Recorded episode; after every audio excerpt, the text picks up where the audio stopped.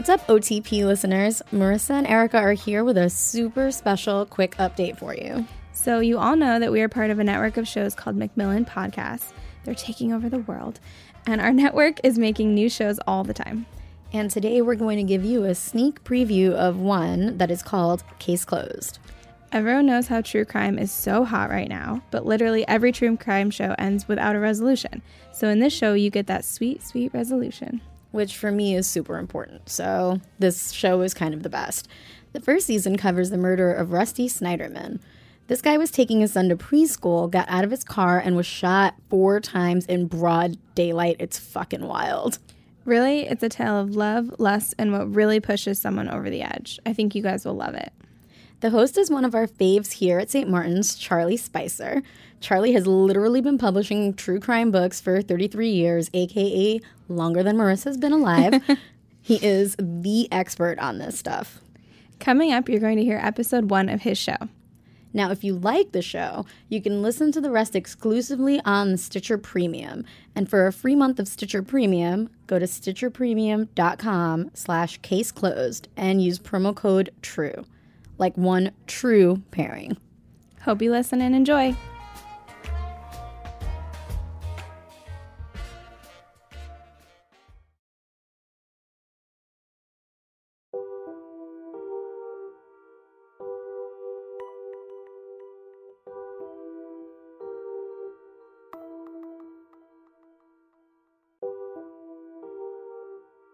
In a sleepy Georgia suburb, in an average parking lot on an average day, Rusty Sneiderman brought his son Ian to preschool.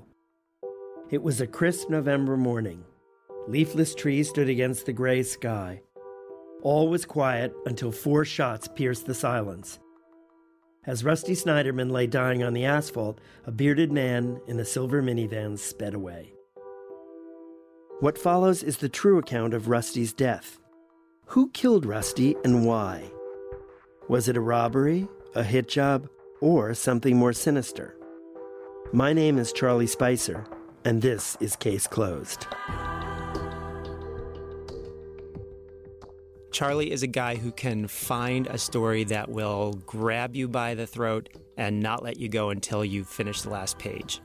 We do look upon him as an authority, not only within the company, but also within the industry in terms of true crime. Charlie has a love of the dark underbelly of the soul. He's this cheerful, chipper, happy looking guy, but it's just really fun to discuss true crime with him because he gets kind of so delighted by the devious things people do. It's true. I do have an obsession with true crime. I love the stories and the characters and learning about their motivations. I'm an executive editor, and I've been publishing true crime since I began here, which was 33 years ago, so a long time. A few years ago, I was approached by journalist and Pulitzer nominated author Michael Fleeman with the Sneiderman case. He went on to write the book Crazy for You, which makes up the bulk of the story you're about to hear. Gary Tiedemann will be narrating, and I'll be jumping in at pivotal moments with some thoughts and direction. Think of me as your true crime guide throughout this series. So let's get into the story. We start in Dunwoody, Georgia, a suburb of Atlanta. It's mid November in 2010. This is the kind of neighborhood where you'd expect to see women power walking down tree lined sidewalks. There's a shopping center in the heart of Dunwoody. It has a barber shop, a post office, and among other things, a preschool. This neighborhood, like so many in the suburbs, is sleepy with very little crime. That is until the day of Rusty's murder. And so we begin here on that day. We begin at an ending.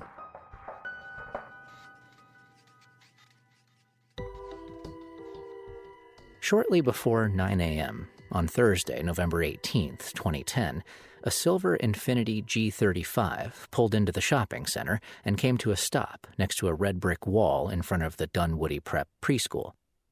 Russell Rusty Sneiderman, 36 years old, boyish looking with glasses, had his three year old son Ian strapped in the car seat in the back. The preschool run had become the morning routine ever since Rusty lost his CFO job, and his wife Andrea took her first full time employment in the corporate world. Andrea usually took their five year old daughter, Sophia, to kindergarten on the way to her office at GE Energy in Marietta. Later in the day, Rusty would pick up both Ian and Sophia and take Sophia to ballet. In between, he would squeeze in work on a voicemail company he was trying to start up. Rusty brought Ian to his classroom and returned to his car. His schedule this day called for an 11:30 a.m. meeting with a potential business partner. Based on his casual dress, it appeared that Rusty had planned to make the short drive back to his large house on Mangett Court and change clothes. By all accounts, Rusty never saw the silver minivan following him into the parking lot, and if he did, it didn't mean enough for him to do anything about it. Nor did he seem to recognize the driver, a bearded man in a hoodie sweatshirt who had waited behind the wheel until Rusty emerged from the school. Rusty opened his car door, and the bearded man approached. If they exchanged words, nobody heard it. Without any apparent warning or provocation, the man pointed a handgun at Rusty's head. The gun was large and chrome plated, the morning sun glinting off the polished surface. Four times the man pulled the trigger.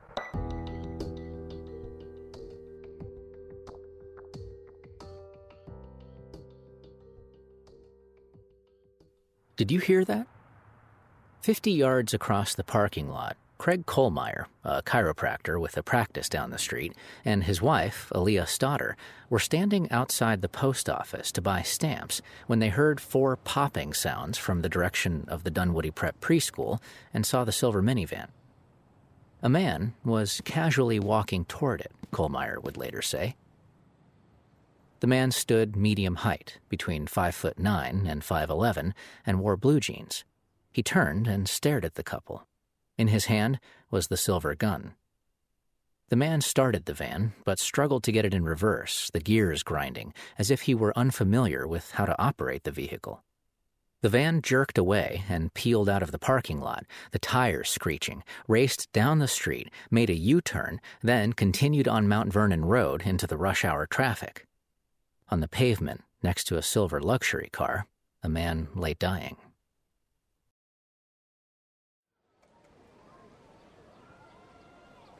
Inside Dunwoody Prep, school assistant Colleen McNulty had taken six three year olds from a classroom to the playground on the other side of the brick wall when she saw a flock of birds take flight.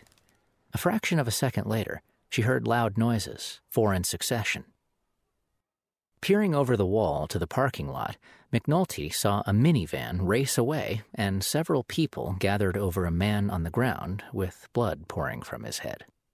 She recognized him as Rusty Sneiderman, a parent whose son Ian attended the preschool and whose daughter Sophia had been a student a few years previously. McNulty ushered the children back into the classroom and tried to dial 911 on her cell phone, but got busy signals. She told another teacher to go into the office and call for help. In the office, Donna Formato at first thought it was a bad joke. She went outside to find a crowd gathering around a prone man with what she later described as very gray skin. With somebody attending to the man, Formato went back inside the school. An office worker told her the victim was Ian Sneiderman's dad, Rusty. Formato pulled the family emergency contact information card and dialed a work number for Ian's mother, Andrea Sneiderman. The 911 call was relayed by the dispatcher at the DeKalb County Emergency Call Center to the patrol car of Dunwoody Police Department officer Brian Tate. Somehow, the details of the incident had gotten garbled. The dispatcher initially sent him to the RBC Bank in the Dunwoody Village Shopping Center for what was described as an armed robbery. Tate sped to the shopping center. A minute later, the dispatcher changed the call to a person being shot at Dunwoody Prep in the same mall. Tate arrived in just two minutes. Aaliyah Stoddard flagged him down and directed him toward the entrance to the school. As he got out of his patrol car, he could hear the siren from the approaching paramedic. Within seconds, emergency medical technician Rhoda Berkeley from the DeKalb County Fire and Rescue was on the scene. It was about 9:15 a.m. when the phone rang at Andrea Sneiderman's desk. I told her something had happened at the school, that Ian was okay, and that she needed to come to the school right away, Formato would later say. Formato said nothing about people hearing gunshots or having seen the ashen faced Rusty, who was Andrea's husband. She didn't want to alarm Andrea any more than necessary, presuming she'd be driving to the school. Andrea started screaming into the phone. She demanded more information. Had something happened to Rusty? Formato refused to say more until Andrea got there. Andrea ran out of her office and down to the parking lot and drove off in her black SUV.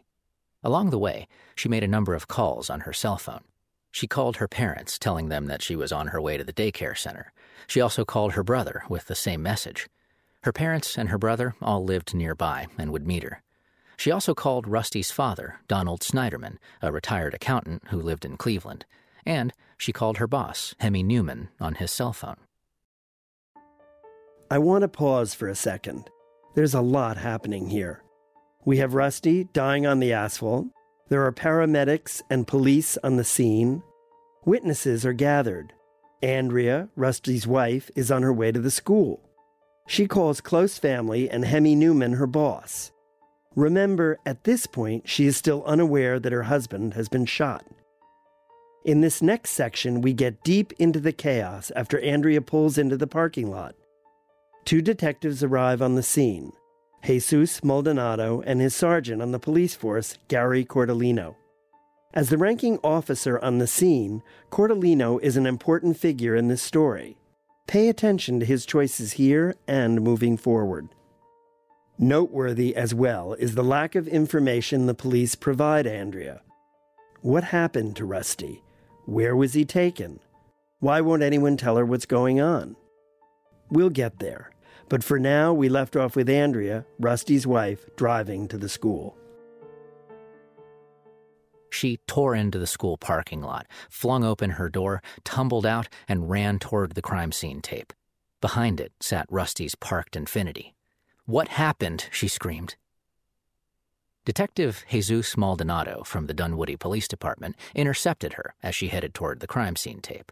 Calm down, he told her, leading her away from the crime scene and toward the front door of the daycare center. You gotta relax. Her knees buckled, and Maldonado caught her. Maldonado half carried her to the door, where she was met by two women who worked at Dunwoody Prep and another detective, Sergeant Gary Cordellino.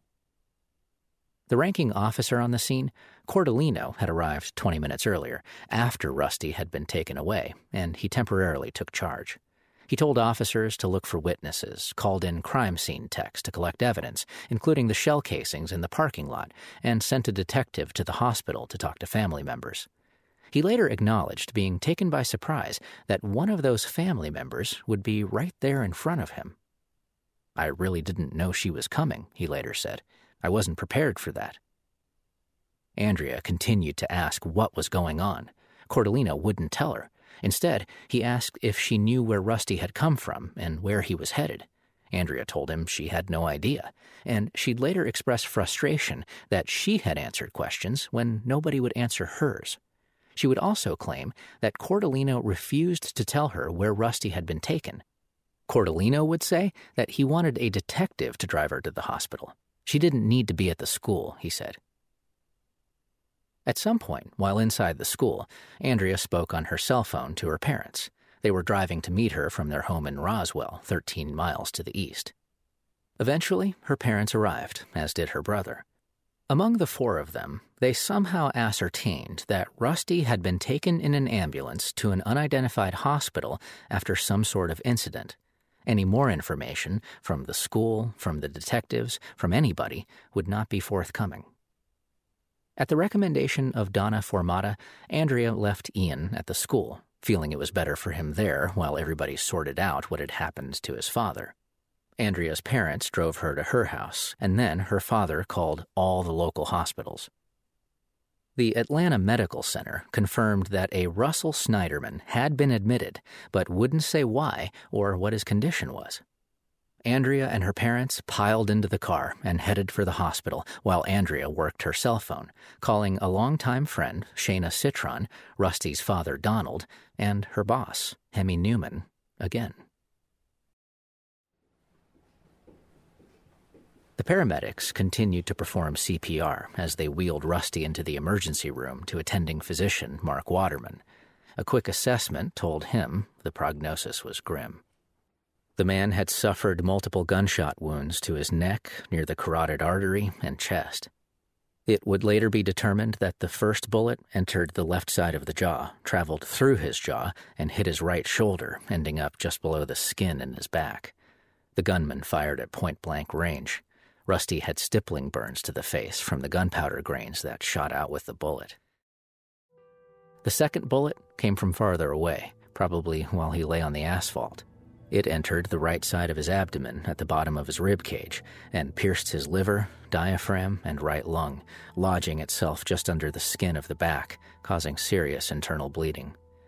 Two more bullets went into his abdomen, slicing through his intestines and exiting from his back, causing more internal bleeding. Rusty also suffered a graze wound to his forearm, either from a separate fifth shot or, more likely, from one of the other bullets hitting him just below the elbow as he tried in vain to fend off the shots. Dr. Waterman checked his patient's pulse and breathing. All vital signs were flat. Within minutes, he declared Rusty Sneiderman dead. The first news person to arrive was Dick Williams, publisher of the weekly Dunwoody Crier. It's unheard of, he said later. I've had this paper for 16 years, and that's probably homicide number four in all that time.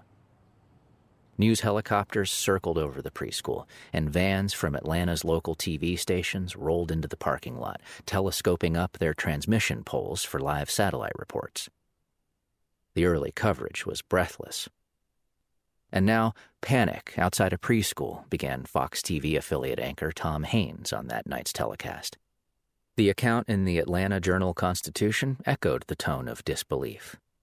It called the murder a sensational crime that offers few obvious avenues for investigation.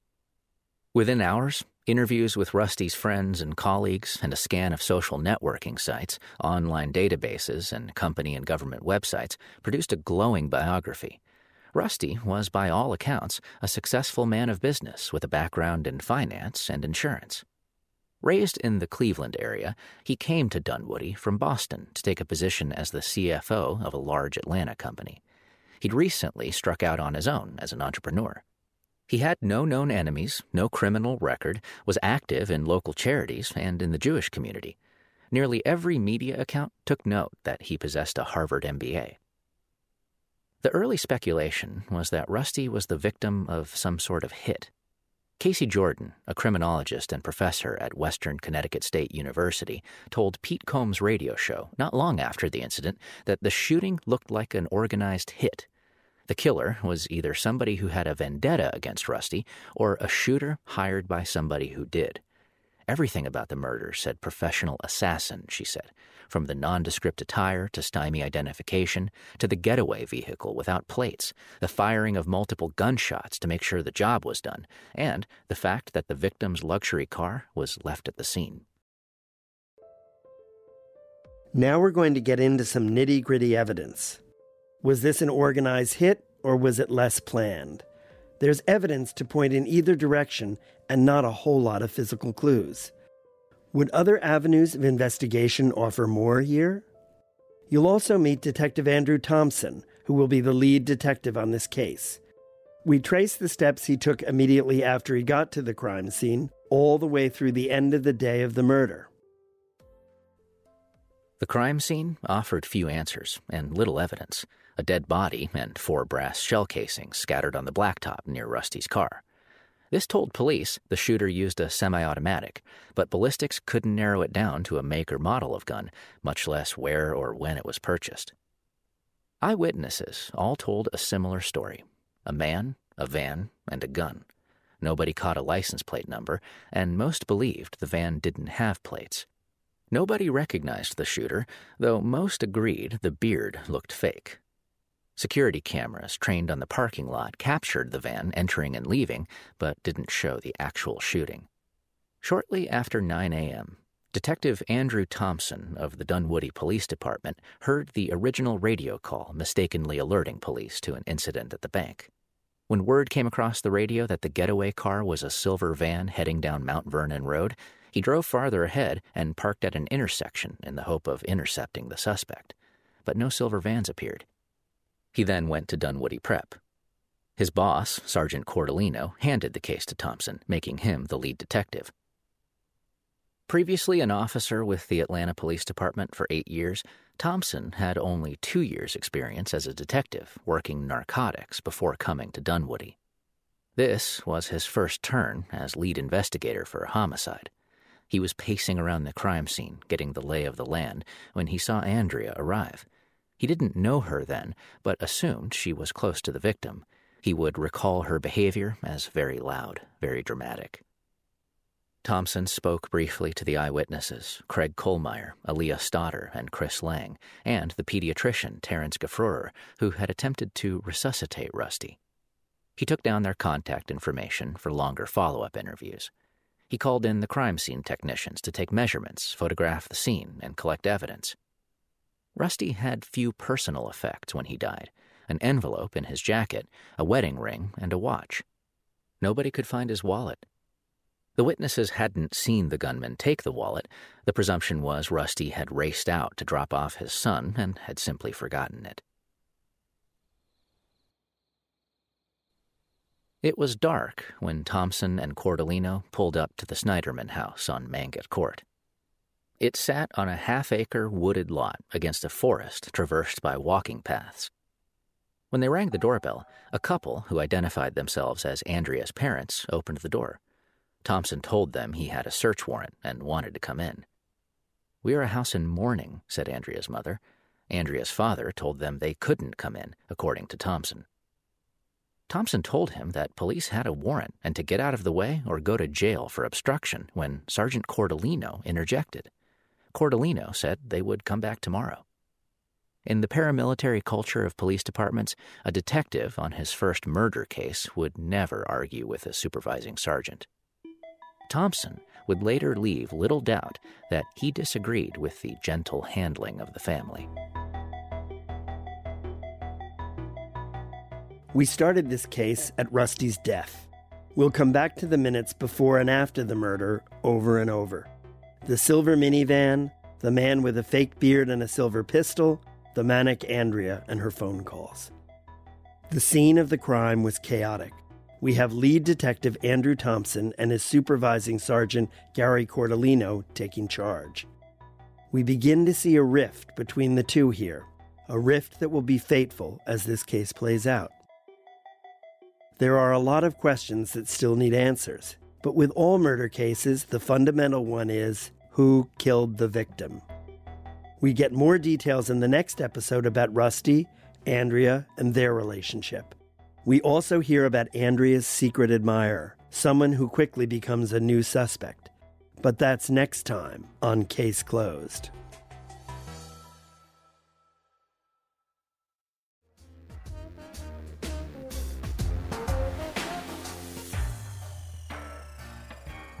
So you guys just heard the first episode of Case Closed. The drama, the mystery, the suspense. I know you can't handle it. if you can't wait to hear the rest of the series, you don't have to. You can hear all 14 episodes right now on Stitcher Premium, and you can get a free trial of Stitcher Premium at stitcherpremium.com slash case closed. Just use promo code TRUE. Go do it. Or we'll murder you.